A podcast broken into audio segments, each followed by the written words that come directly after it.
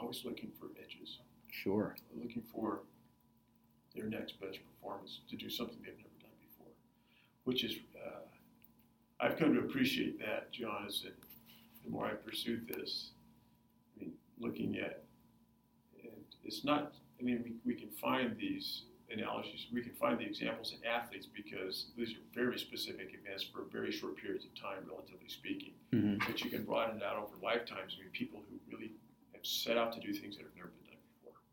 Right. And it's, geez. You know, that's, New new definitions of what's possible. yeah.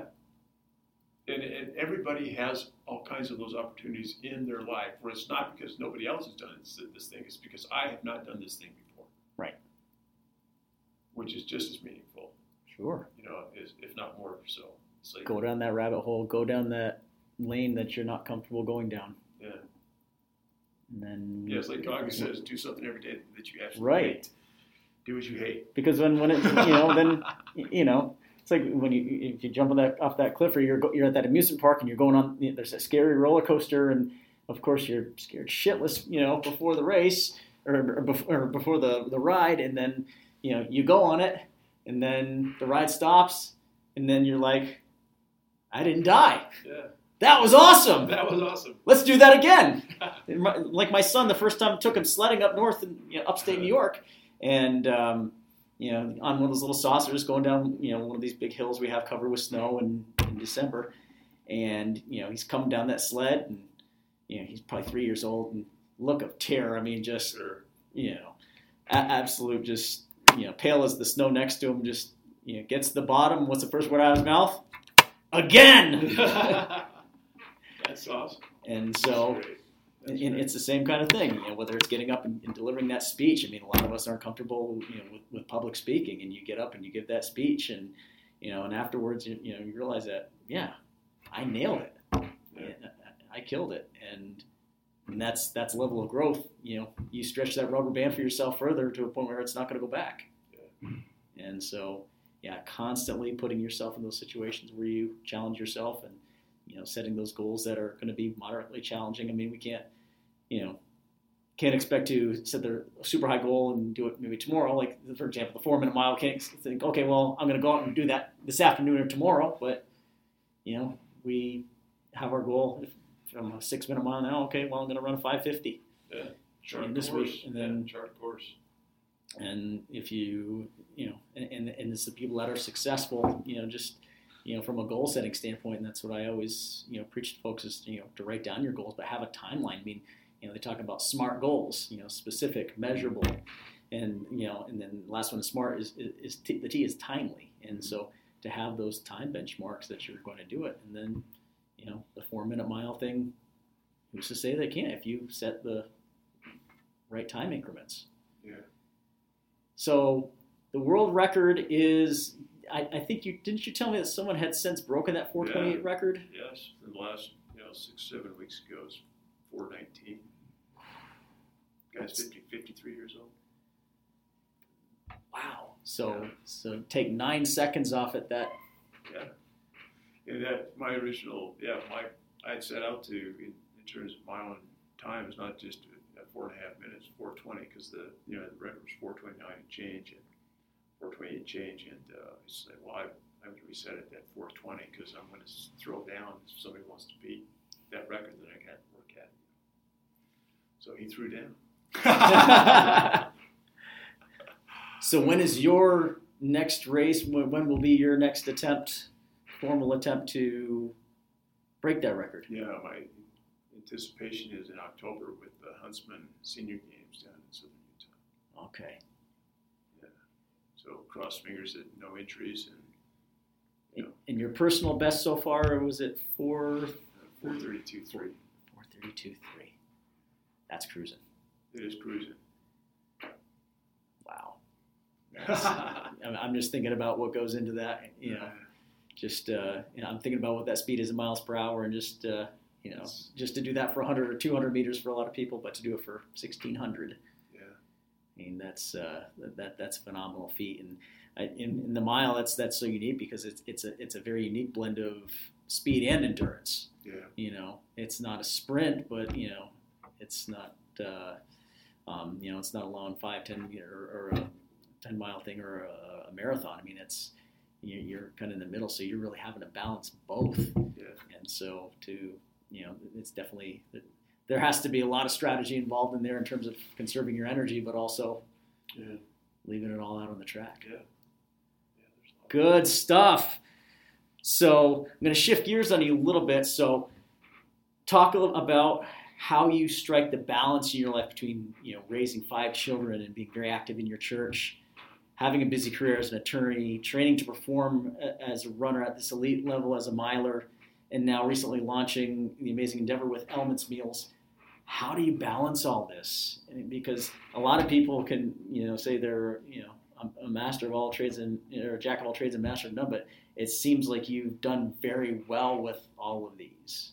Um, you know, as a, I mean, as a family man and, and with your church and, and everything else, I mean, you're not just dabbling in these things, you're doing all these things and doing them well. Yeah, I mean, arguably yes, but there's a every sword has two edges. Every sword cuts two ways, and every coin has two sides. Uh, every success is a function of failure. This is true. Mean, that's just how it is. And so I could say I have five fabulous children. They're remarkable individuals, and they have a, a fabulous uh, mother. And uh, now, for 28 years of marriage, you know, their mother and myself, we uh, we divorced, and uh, which was I mean, uh, I can't, I can't verbalize what that experience was, you know, because it was about a six or eight year experience of trying from the time it, the process was initiated to the time it was finalized. It was really a search for, to try to a, a search in earnest to make it work, Right. and but it didn't. You know, ultimately it didn't, and I mean that was a it presented very significant challenges to me, uh, psychologically, spiritually, Sure. physically. I mean, the whole shoot match, and I think it turned it was it turned out as good as it possibly could have Right. in terms of you know if, if there's a if it's possible to have a good experience during a divorce. I mean, Sure. because we didn't battle over typical things with kids, acid, all that stuff. Right. It was, it was very amicable. Um, and uh, she's a she's a fabulous lady. She's a, she's a fabulous mother. I, Sure. didn't, I married up when I married her. So uh, It's a traumatic thing, especially after 28 years. Yeah. I mean, I mean, I've been I've been down that road, but you know, for me it was you know, 10 or 11 years, but 28 years. I mean, that's uh, you know, the, the, that's the- being with her, you know, longer than I've been with myself. You know, right, right. When, it, when it's when, you know, in that case, when it's such a, a large chunk of your life, and, you Yeah. know, and then to be, you know, re, you know, starting over with a, Yeah. a new life and a new lifestyle, you know, after Yeah, that, so that continuity, it it's so you get to choose, right? You get to choose whether this will destroy you or whether you'll uh, let it improve you. Right. You know, whether you yeah let it take you down, whether you can choose to be a student Right. and stay open and sure, curious and learn from it. And I, I think that's, I mean, I don't think there's a single point in time when you make a single Right. decision like that. Those are decisions you have to make sometimes a hundred times a day sure. you know, or a thousand times a day. Sometimes, you know, days, some days are a bit better than others. It sounds it sounds like you were able to reframe that as a learning experience. Well, yeah, I'm and, here. and things. Here sure, and You know, You know. I am. it's like the old, the one song, uh, "Every new beginning comes from some other beginning's end." Yeah, and so you it, it, was, it was a new beginning, a new opportunity, and yeah. To try to frame it that way was an education. Because I mean, we're, we're all all of us are presented with situations in our lives Sure. that we don't merit, that we don't warrant, that we don't cause. Right. Uh, we didn't ask for it. ask for it. But there are also those that we do. I mean, we do things that, you know, we take action. We don't want to suffer the consequence of the action. Sure. That's like, well, that's doing something stupid.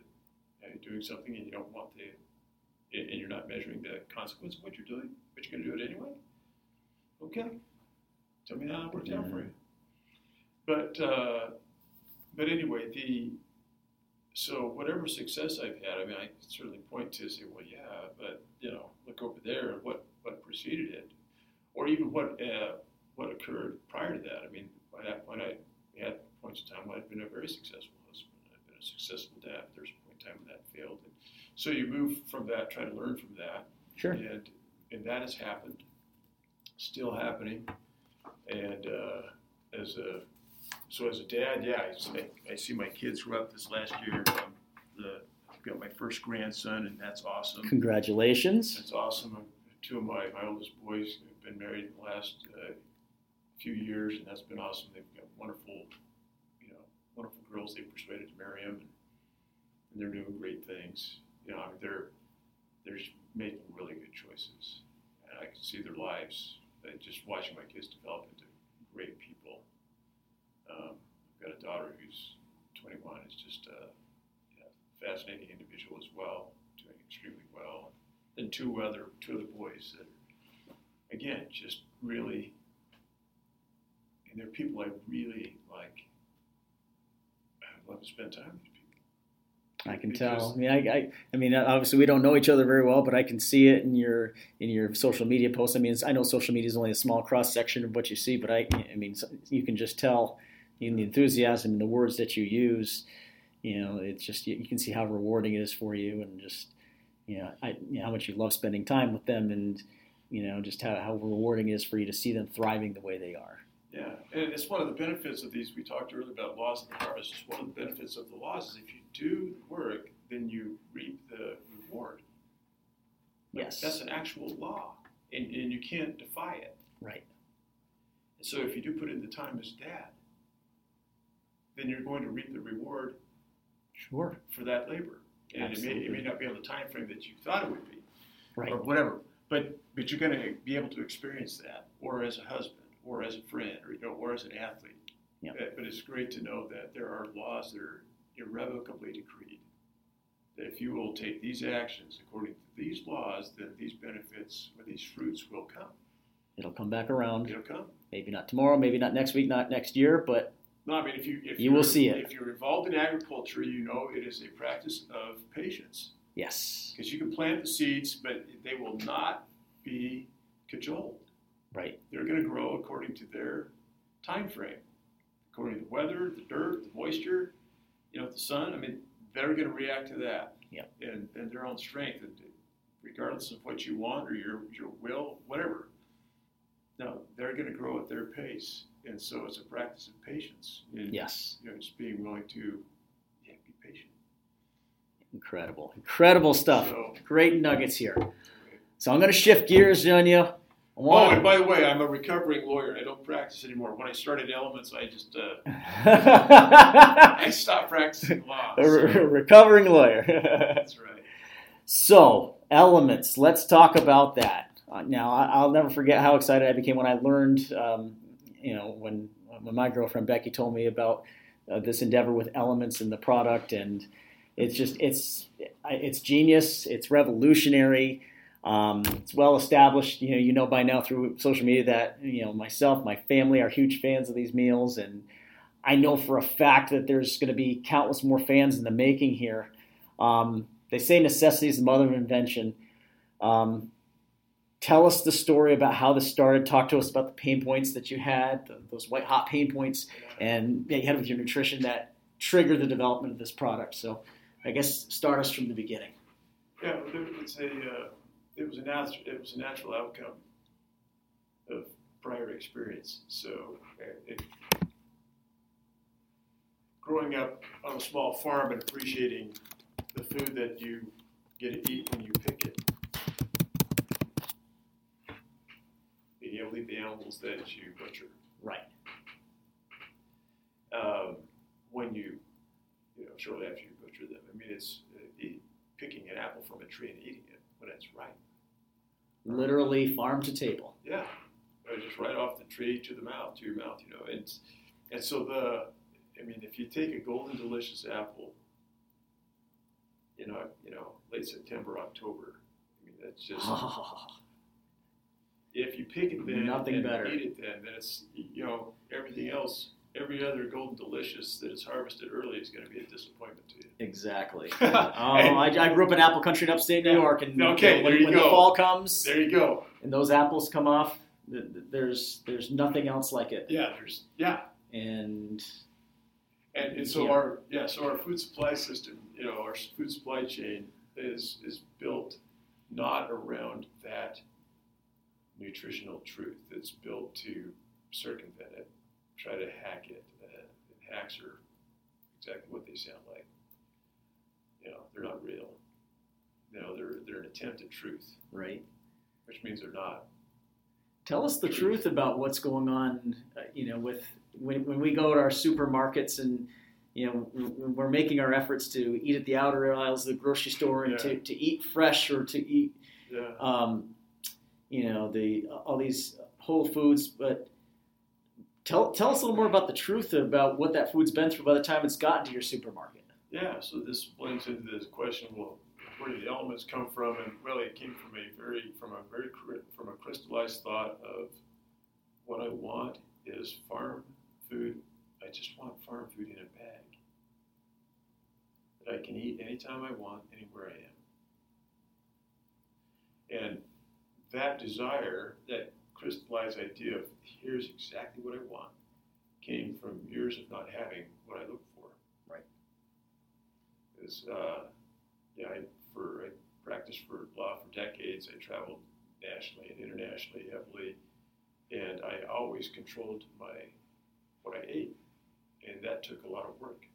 And so I would, and I would eat when I needed to, based on how I was training, because I was very fastidious about my training and and my uh, and my nutrition for my entire life. sure So whether I was in a deposition or in a boardroom or in a courtroom, I mean, I was eating what I was going to eat. I, man, I've, I've had some really weird looks. what, what, what was the most maybe not outlandish you know t- to us but what, what, were- what were some of the things that maybe appeared the, the most outlandish that people would see you bring into the courtroom I was peeling hard-boiled eggs in the courtroom.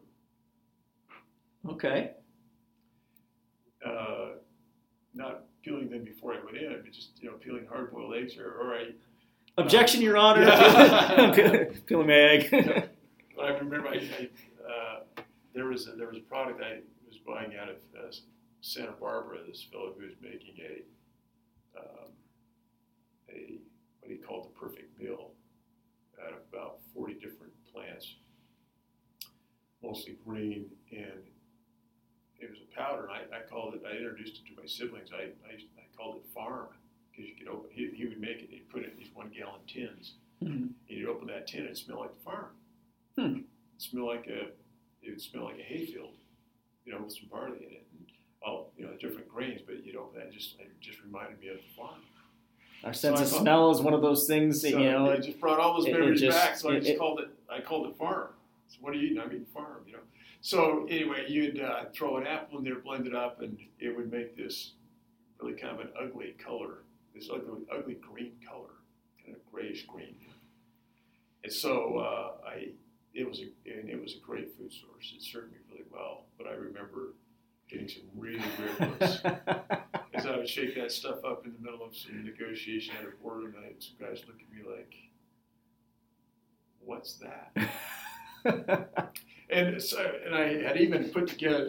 Uh, no, I don't think I've ever told anybody this. I had, I had packed around because I had a very specific uh, shaker bottle before shaker bottles came out. I mean, my own shaker bottle, and um, and how I'd make this. Anyway, I I had purchased a leather traveling kit, like a Dopp kit, like a shave kit sure. a really nice shave kit, and that's what I used to pack it in. But it was still a shave kit, Oh gosh. and so you know I just pull that out of my bag and I'd bust that open and start mixing because I had the food in there, the, the bottle in there, and some other you know supplement uh, caps and stuff in there, and and I just get the the looks like That's a funny looking lunchbox you like got there. The conversation would stop, and I finally thought, you know, I finally I'd get comments like, well, what's with the shaving kit? You know, well, because it works. sure. It works. It's functional. So, Wow. funny stuff. But you know, so you But decide. you did, what- but you did what you had to do to be successful, and, and you know we were talking about this earlier. How much nutrition is the part that is so overlooked by a lot of athletes. They think, okay, well, I can eat what I want. I'll just do this much more exercise. I'll do more reps. I'll do this. You But it doesn't afford- work that way. Well, you, you can, you know, your body will compensate for that when you're young. Uh, the older you get, the, the less your body is willing to do that, Right. or even able to do that. Right. So, um, Yeah. it's, it's You just can't eat Cheetos and have a six pack once you get over 35, 40, 50. You know, uh, a really great friend of mine uh, told me who he was probably one of the most um, he had developed. He had, he had come from substance from abuse of every kind of substance. Uh, he grew up in um, in Compton, and uh, just a very challenging upbringing. And uh, I mean, every challenging thing that he went through, every substance abuse situation you think of, he went through and made a decision to change his life uh, completely, uh, physically, emotionally, spiritually, and otherwise. And so uh, I asked him. There was a period of time for two or three years where we would get together uh, once a week and talk about what did what did you learn this week, and we'd spend two hours on that question. What did you learn this week? And so we would share with each other what we learned previous week. And during one of these conversations, I asked him, "What is it that drives your commitment to uh, nutrition?" And he says, "I I wrote this down. I yeah, committed it to memory. This is this is how we put it. Uh, I eat for others, not to satisfy my own tongue." Wow. I said, "Well." It, that hit me like ton of bricks. Eat for others. Re- rephrase that. He says, I eat to serve others, not to satisfy my own tongue. And I thought, oh. I wrote that down. It's, that's uh, his name is uh, Garrett, and I was fascinated by that because it was a statement of a principle, That's commitment right there. not a not a. It's a statement of a of a principle Right. that uh, that the purpose of my life is to serve other people. Right. not to indulge myself. Right. And to have that applied to nutrition, not just how I spend my time or what role I'm fulfilling, but no. So I asked him to explain that to me. He says, Well, I could make a choice to eat uh, a nice big hamburger and fries, etc., at lunch. But I make that decision because I- it'll give me maybe five to 15 minutes of enjoyment. Because it, it'll taste great, it'll feel good in my mouth, feel good on my tongue, and but he says, after that five to 15 minutes, he said, my decision to do that will compromise my role as a husband and a father four hours from now. When you're falling asleep on the couch. When I get home from work and my wife needs my help and my son meets me at the door, what am I bringing to the table there? Wow. So what am I doing? I'm eating to satisfy my selfish desires. But Why would I do that? The consequence of doing that is not to be able to meet my commitments as a husband and father. Right. Later that day, because I know it's going to happen. Of course, it's going to happen. It's a physiological thing. It's going to happen. If I choose to eat this, that's going to happen. I'm going to get to that. I'm going to get home. My the whites of my eyes are going to be yellow. I'm going to feel lethargic. I'm going to feel lazy. I'm going to want to sit down. I'm going to want to rest. Rather than being keyed up and prepared and energetic when I hit that door, that meant I am there for them. And so that was a Sure. I said, you know, I have I have never heard anybody put the the uh, provide to me the, a principled basis of nutrition and eating patterns better than Garrett did that day. I've never heard it put into those words or anything close to that, but it makes so much sense because we so so we're, we're such a quick fix society and everybody's all about that immediate gratification you know and in the 75 hard challenge i've started to kind of in, in refraining from a lot of those immediate gratification things like you know, a greasy pizza or ice cream and you know all those things that i would have reached for before because yeah they taste great you know but i feel lousy you know hours later because of either the gluten or the dairy or or whatever else it was and be tired and you know you're not functioning at your best you're not at your best for yourself and and in turn you're not at your best to provide and take care of others and give people the best version of yourself And Yeah. so if you can delay that gratification, your your rewards are going to be a lot better if you're giving up that cheeseburger or that pizza. When you're playing with your son, you're able to keep up with him. You're able to run around. You're able to help your wife, and then she in turn appre- appreciates it. And lo and behold, you know that decision is now affecting your relationship. You know, I mean, we've got our you know our four years of life. We've got our our relationships. We've got our mindset. We've got our physical power and our production, which is the way we you know we earn and we make money, our business, and those they're, they're four legs of a table. Yeah. And if we're not taking care of one leg of that table, Mhm. guess what? el- Guess what happens? The table's going to crash over. All the other legs, all the other pillars, are going to be affected there, and that's a great example of how they tie together. Yeah, the power I found in Garrett's statement, Garrett Staples, uh, just a tribute to you, Garrett. That's a tribute to you. He said that uh, you know once he stated that, that I could identify. I said, you know, that's that's a principle I can choose to live by. Principles are powerful.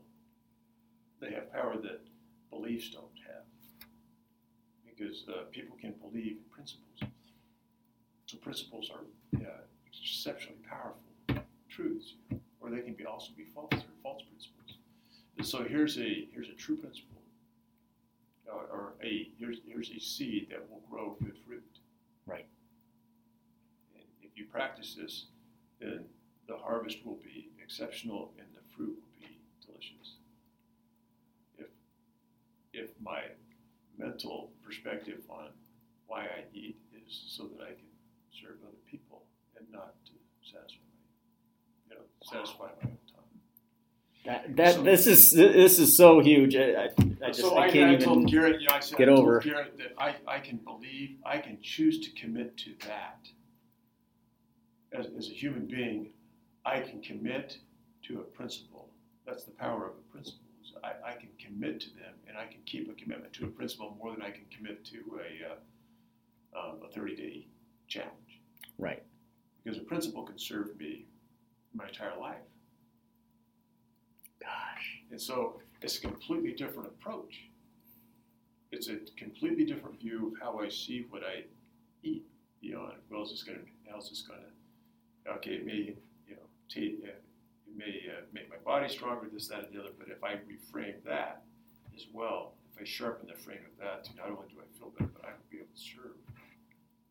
And that's a powerful motivation because uh, it springs from love Right. and, and care and kindness and thoughtfulness, all these things that Oh when we're seeking to serve ourselves, we, those, are- those are not what we're thinking about. Oh, huge nugget of wisdom right there. Huge.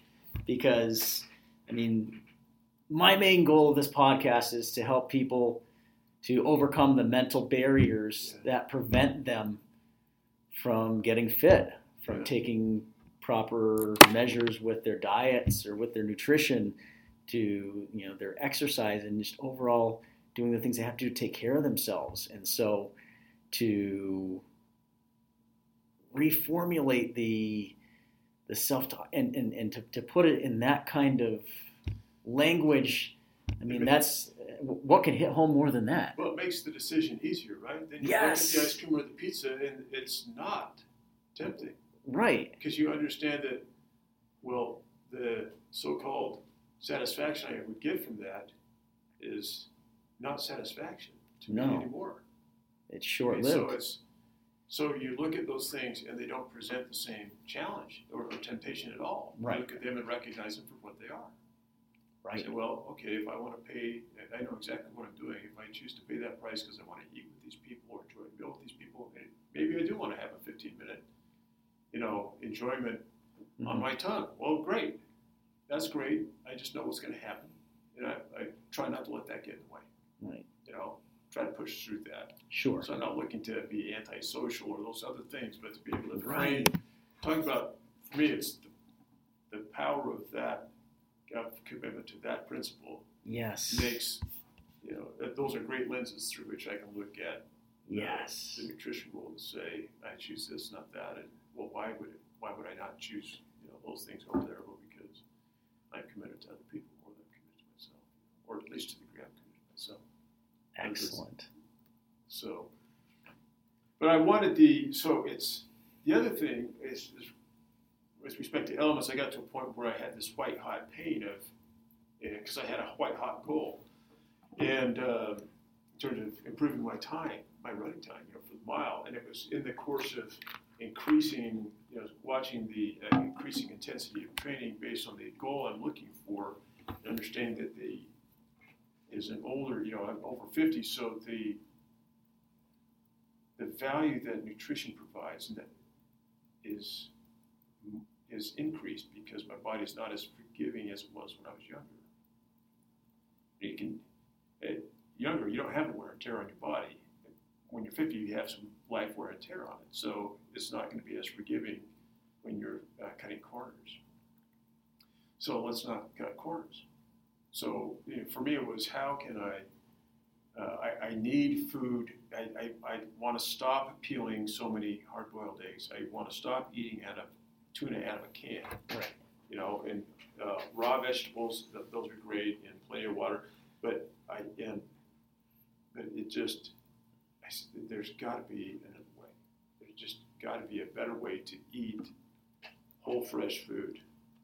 Uh, it's easier than this simpler than this because the simpler it is, the easier it is, the more predictable it happens, the better, mm-hmm. the more predictable the outcomes as a consequence of that behavior. So sure. I want the outcome.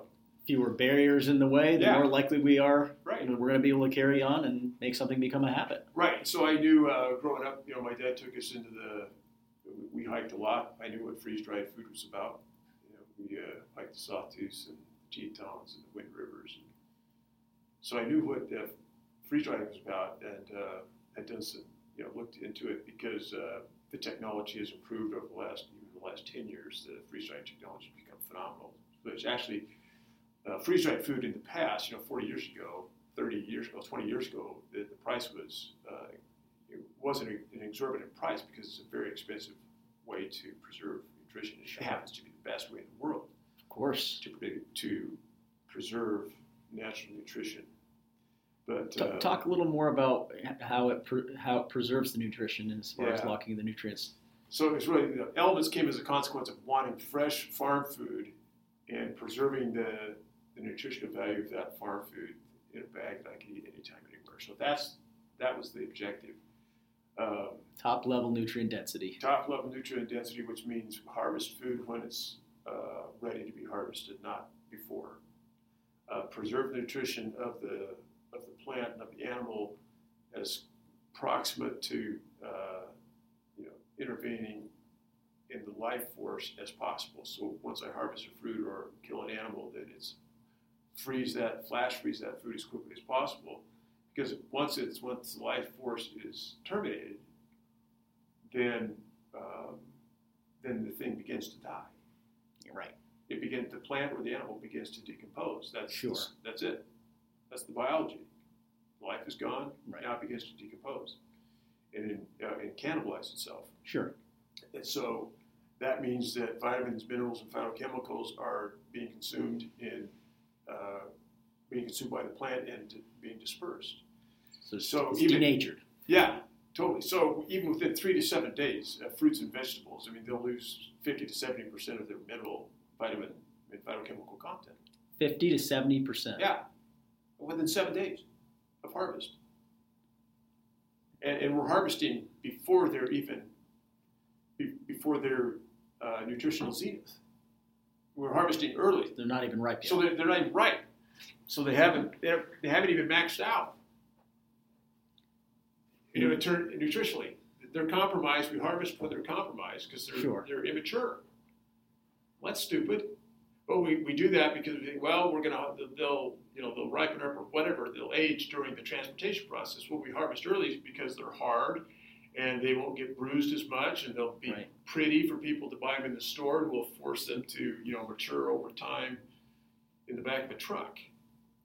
So or in a crate somewhere. They might so. be maturing in their texture, but meanwhile the nutrition density is just dropping draining, draining right out. Just precipitously. So you go into the yeah, I, I say you know the the the perimeter at the store, even the, the produce section, it looks beautiful, but it's a graveyard. I mean, that's where plants, and that's where the plants, the fruits and vegetables go to die. what was really telling for me, Stan, was you know looking at the Elements website and in in reading um, some of the stories behind it, and um, and then some some of the subsequent emails um, of just how far that food has traveled Yeah. in many cases. Yeah. And, and if you think, okay, it was harvested, but you know, it came from thousands of miles away. You know, maybe it came from Mexico, maybe it came from somewhere in Europe. I mean, Yeah. depending on what the product was. Yeah. And if you think about all that time that, like you said, it's spent on that truck or that ship or that plane or, you know, Big carbon That- footprint. that. Huge carbon footprint. I did it. Yeah. Every point, every item of food in the grocery store has what is called a food mile attributed to it. I mean, it's an actual uh, number that the industry calculates. And so, uh, and a food mile has a has a carbon cost because you're you're packing it. It's Sure. being packed somewhere. Uh-huh. Like, like a lot of the cucumbers you get are from Egypt. Wow. Egypt's a huge cucumber producer. We have no idea how they're growing them. Right. Because it's not it's certainly not transparent to us, Sure. right? Uh, almost 100% of the food that we eat, we have no transparency to. Right. You know, we don't know the dirt it's grown in, the water that was provided, you know, what herbicides, pesticides, et cetera, were used on it. You know, we don't know the, the variety.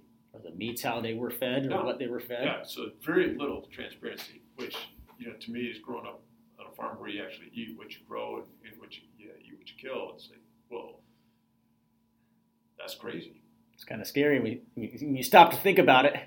It's like, you know, one of the most intimate acts in in which we as human engage is eating. sure. I mean, in the even in current societies now, the, in in the Middle East, in the Near East, you sit when you sit down. And in some tribes, even still in Central and South America, you sit down to eat. That's a that's a sacrament. That's a holy. Eating together is a holy practice. It's Right. a sacred practice. Sure. To share food one with another is a sacred practice, and that uh, ingesting food, putting food, you know, to give food to another person that he puts in, you know, he or she puts in uh, their mouth. Right. And if that food is tainted, then I mean, that's uh, that's a sacred practice right. in older societies, and actually, our society, the fact that we've become so divorced from our food is has never happened in the history of the world. Right. It- you know, or even the last fifty years. Right. It's a re- uh, the relationship that humans have with food has never been this uh, separated, Right. this uh, You disconnected. know, that, that's a huge point there is the relationship with food. I mean, We don't know where it comes from. the, the, the folks that I, I see that have success, I mean, one of the first things they'll tell me is they have a whole new relationship with food. You know, they just, you know, they start taking these things into account. I mean, and it's just, it's kind of interesting. I mean, when you're, you, you talk about where the food has come from and, you know, people, a lot of people say, well, I won't go to that restaurant because I know what happens in the back. I know how they prepare. Right. You know, and they're, they're, they're, you know, the pizzas are they're dropping it on the floor and they're using a five second roll, picking it up and still using it. You know, but no we don't we don't go there, but you know, yeah, we'll we'll go to the grocery store, and you know, those same kinds of things could be happening, You have no idea who, who, who's touched what, or, or what's what's been done to it, and Yeah. there's no quality control. But because it's at uh, Publix or Kroger or whatever your grocery store is that you know that is selling it, um, you know, we we accept it as that it's perfect and it's Yeah. clean and And you know, that, I mean, we do have a great food system. I mean, compared to the restaurant, Oh, right. I'm not saying that we have a system that works very well. Sure. because We're fed very well. I mean, Right. we, we throw away more. We, we throw away enough food every year to feed 300 million people. Right. Here in the U.S. absolutely So it's a, it's a very strange place to be where the abundance of, and I shouldn't say the abundance of food, we do have an abundance of food, but we have a more abundance of edible products. Right. You know, that aren't food. I mean, the, the crap that is generated by big food in the big food industry isn't food. There, it's edible products. Food is stuff that actually is grown from the earth and animals that eat that stuff. Right. Right. And in my house, in our home, our kids grew up knowing there were two categories of uh, things edible, and one was food, and the other one was garbage. And that's what we called it. Right. And so, you know, Sunday morning is one of those mornings where the only morning where say you could have some cold cereal. Yeah, but uh, you know, Dad, can we have some garbage? I mean, that was the that was the question. It's, gar- it's, a, it's a garbage day. We had garbage days. Of course, yeah, well, you can eat garbage today. Okay. Let's eat some garbage today. But there was a recognition of Right. let's let's call it what it is. Sure. Food is food is this stuff that the earth provides to But us. you built that awareness early. Yeah. You know, and I, I think there's there's not enough of making kids aware of making the good choices early. Well, they don't get the blessing, John, of being able to plant seeds and see plants grow and being Right. fascinated with that, Right. watching the fruit of these plants. I mean, it's, it is a mystery. Right. It's a miraculous mystery to me. The, the, the relationship between earth and seed, water, sun, and air, and, and uh, inorganic minerals. Right. That the soil and the plant can work together to convert to water soluble minerals accessible to the human body. It's quite a phenomenon if you stop to think about it. Show me, show me a human technology that can do that. Right. I mean, this is what every plant can do. The plant and the soil, something happens between the plant, and the root, and, and, and the soil. Yep. And the water and the sun, and it, and, and our bodies utilize it. I mean, it's just, it's absolutely fascinating. So, what I wanted to do with Elvis is really capture, honor food, hold food in that place where it should be. It's a sacred thing. Uh, is there any wonder that people don't respect the earth because they have no respect for where food comes from? If Right. they did, they would treat the earth a lot better Right. and regard it. Exactly. But if, if they if they have no connection between where food actually comes from and what it takes to grow it, how do we expect them to Sure. honor the source if they don't know if it's the source? I mean, it's, And it's it- very common sense, it- Sure, and it starts with us as parents too. I mean, as, as parents, we're not modeling that and and showing them how to respect the food and where it comes from, Yeah, and to have that kind of put a s- relationship. If you a know, small garden in the backyard. If if we're not modeling that kind of behavior, how are you know how are kids going to pick up on it? Very hard, very difficult to You know, they, they need to they need to learn the habits somewhere, and if they're not getting them from us, you know, where are they going to get it from? So, Well, so we wanted to capture that. I wanted to capture that nutrient density and be able to provide that to people because I knew if we didn't capture it, then we couldn't deliver it. And so that's really where Elements food, the Elements Meals came from, is harvesting food when it's ripe, flash freezing that fruit, that food within hours of harvest, and, and all of our animal proteins naturally raised, pasture raised, and flash freezing that flesh, you know, within hours of kill, so that uh, the nutrition is there. Cell, freeze drying food actually preserves even cell structure.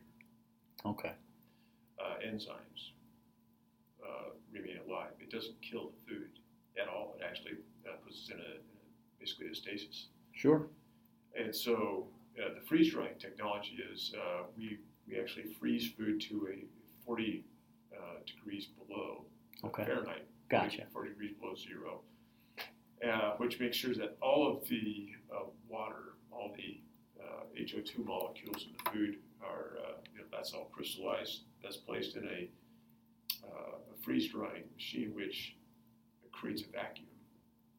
And then uh, air uh, pressure is increased, and decreased, and the, uh, the, the water molecules change instantaneously from solid to gas. So it goes from ice to steam. Right.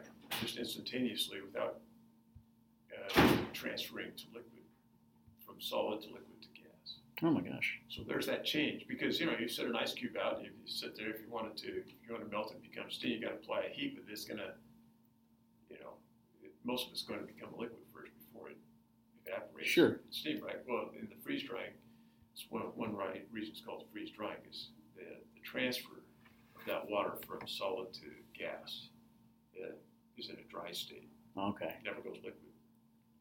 And so that kind of transfer of the water, so what's pulled out of the food is just the water.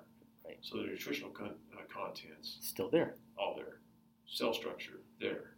Flavor, there. Texture, there. Taste, there. Even the Brix levels. So all that stuff is preserved.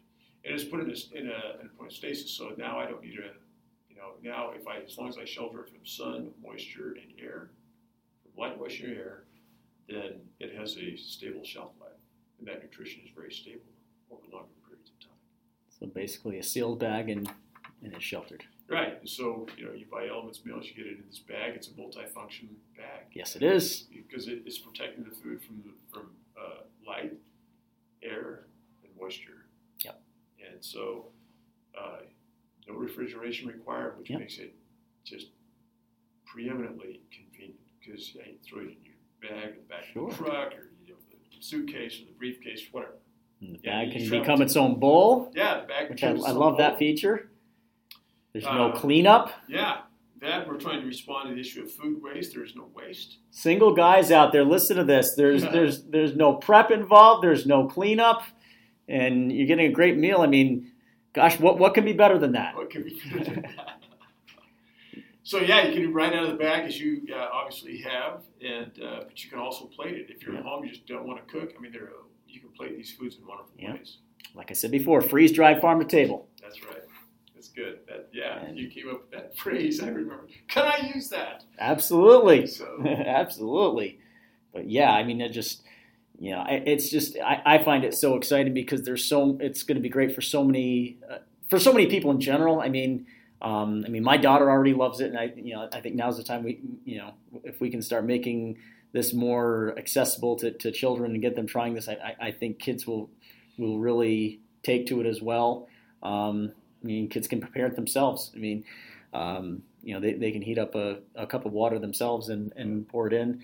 Um, I mean, this morning uh, in the airport, it was it was perfect for me because you know I wanted something nice and clean to eat in the morning, and I knew I had a four and a half hour flight coming from Tampa to Salt Lake City, and I wanted something that was going to sustain me. And that's that's the other thing is the how well because of that nutrient density is how well it sustains you for a long period of time. I'll, I'll let you talk a little more about that because I mean the the meal I had this morning I think was 310 calories so what do you have? and it was the sweet potato, Sweet potato hash. hash. with the sausage Yeah. and 310 calories but it served me Isn't that crazy? that's that's the only meal i've had today and it's it's two o'clock mountain time which means it's four o'clock back on the east coast and i ate that meal i ate that meal about 6 a.m Yeah. and um, you know that's that's the only meal I've had today. I, Yeah. I, had, I had another bar, you know, when I was on Uh-huh. the flight. You know, a, a little, you know, an Epic bar, which is basically protein. Yeah. But that's, I mean, that's really the only meal I've had today. Well, that's But one- with that nutrient density, it's it's amazing just how well it keeps you satisfied and fills your body's needs without all these empty calories. Yeah. Like every calorie is it. I mean, just the efficiency there. It's so well accounted for. Yeah. I mean, you're just you- you've hit the ball out of the park with this because you're solving every person's pain point.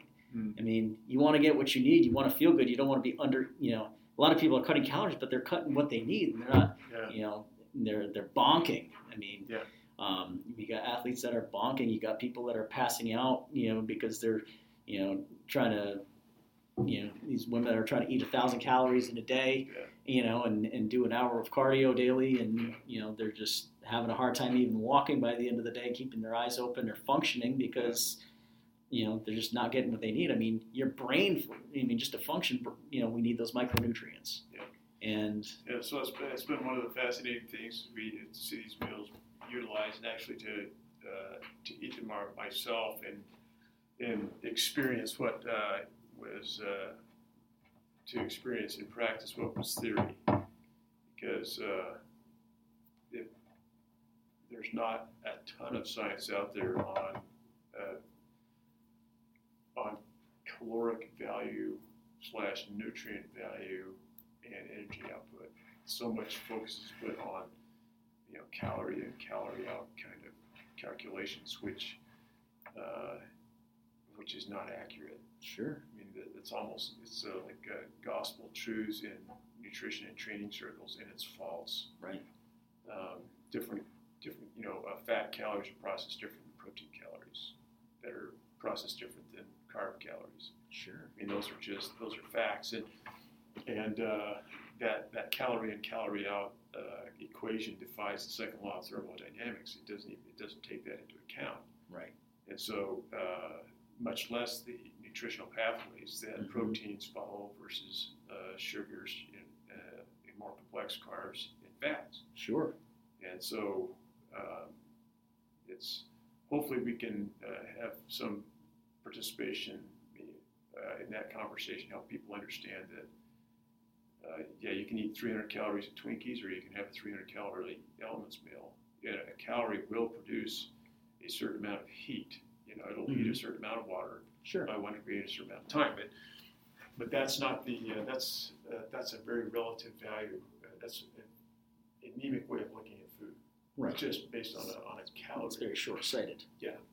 So yeah, it's been really wonderful to see how, with uh, elite athletes to moms to you know executives, you know whatever, whoever's just the common man, whoever's eating our foods, to, to see them have this realization that 300 to- to 400 calories, our, our caloric content in calories tops out at 400 uh, calories. You know, our red lentil dal is 400 calories, our coconut mango uh, chicken is 400 calories. Uh, the other meals are between 270 and 320.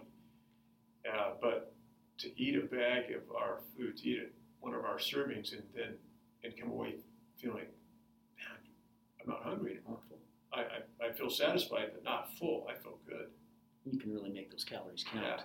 The, the striking story when the first time we spoke, I, I can't remember what type of athletes it, was, but you were, you were talking about how some athletes they use them for a pre-race Yeah, meal, Spartans, some Spartan and- boys, and Yeah. instead of having their usual 800 to 1,000 calorie meal, or even 1,500 calories. Yeah. or even 1,500 calories, Carbs, carbs, carbs.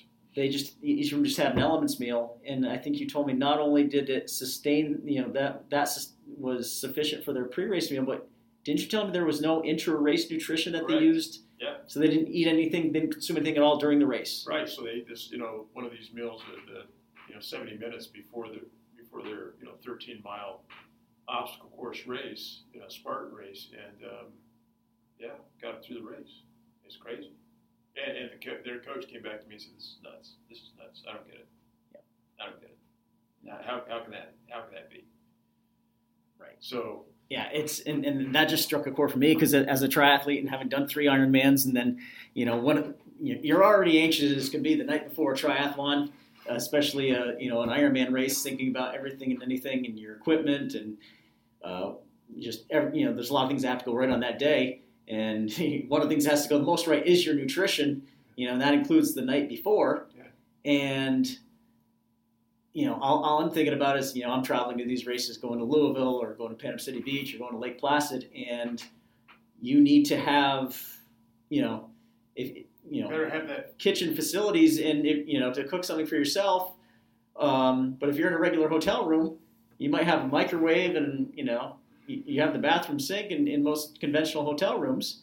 So in, in that case, a lot of people are rolling the dice, Yeah. you know, with whatever they're going to get at the restaurant. Like like in, in what we said before, you know, you don't know what's happening in that restaurant. Yeah. And Food quality transparency yeah, you're going out and you're getting your pasta from you know Olive Garden or Carrabba's or Cheesecake Factory or wherever it is that you know. True story, you know. Been there, done that with some of these type of restaurants, you know, pre-race, and um, Yeah. you know, nothing happened. But it, yeah, you're you're rolling the dice, Yeah. and you know, and at the same time, when you're already stressed the night before the race, do you really want to be going through the motions of uh, preparing a, a meal? Yeah, so one of, I think one of the greatest benefits that Elements Meals brings to be conscientious uh, eaters is is really peace of mind. Right. I mean, it, it quiets it quiets that anxiety, that mental anxiety down. That I, I've got my nutrition handled, no, no problem. Right. And you know, and because it is such clean burning fuel, you're, it's not going to react on you. It's not going, you know, the next day you're not going to find yourself feeling sick. Right. You're not going to have the gut rot or whatever else that you can have from eating these other processed foods or Right. foods that you get from takeout. And so, yeah, I, I know, I know for triathletes, I mean, this, you know, it, it, when triathletes give this a shot, um, they're they're going to absolutely love this because it's going to fuel them, you know, not just for the night before, but the, you know, the next day they're gonna they're gonna feel the effects. Um, gosh, I mean, you, needing this stuff dry on the bike, I think would be phenomenal. We have some of those guys that do that. Just And- eat it dry. Yeah, I, I haven't tried it. Yeah, I haven't been on the bike much lately, but I, I will try that. I'd rather eat my calories than drink them on, on the bike. So I, I think uh, I think that'd be phenomenal. And it's I, I'd rather have that in my stomach than all the processed sugars and synthetic sweetened things that you know you get in a, in a goo or some of those gels or some of the waffles and, and whatever else. I mean, this kind of thing is gonna it's going to treat your body a lot better. Yeah, it'll be interesting to see how it goes. So, so very good. And you know, and I know some folks that are bodybuilders that are very interested in this as well because when they're doing their cuts with their calories and everything Sure. else, I mean, to only have 270 to, to 400 calories that they're taking in and, and to be getting that much bang for their buck with all the, the nutrients that they need, um, you know, a lot of these things that uh, people are having to take extra pills just to just to reach the reach those you know daily allowances. Yeah. Um, it's it goes a long way. So, Stan, how can everyone find you? How can how can they find you on social media? yes, What website can they go to to access Elements Meals? real simple. Just uh, first Elements Meals, it's uh, getYourElements.com. GetYourElements.com. And folks, we'll, I'll also have this in the show notes. And, uh, and and how can they find you on Instagram or Facebook too? How, how can they find more information? Our social media with uh, Elements uh, with Elements is Elements Meals at Elements Meals. So our Instagram handle, Facebook, it's Elements Meals. Oh, okay. And uh, website is Get Your Elements. Social media is Elements Meals. Uh, me personally is Stan the Mile Man. So and so so hashtag Elements Meals. yes, hashtag Elements Meals. So, and when you have uh, when you when you have that moment, you know, where you try it and you realize how much you love it, um, you know, we definitely love to hear from you. Um, so hashtag Elements Meals because we want to hear about uh, you know how well the product has uh, has treated you and how well you know how it's contributed to your success, how it's eliminated your pain points, and um, how it's helped you in, in general with your quality of life. Excellent. Yeah, I'd love to hear good feedback. Absolutely. Stan, thank you so much for opening your office to me for this episode and for taking the time to tell us about all your accomplishments, providing so many useful nuggets of wisdom. Um, as promised, best podcast ever for this podcast. And um, once again, um, if, if something resonated with you, please go on and leave a five star review. Everyone, thank you for listening. Continue to be your own agent of change, and as always, be good to yourselves.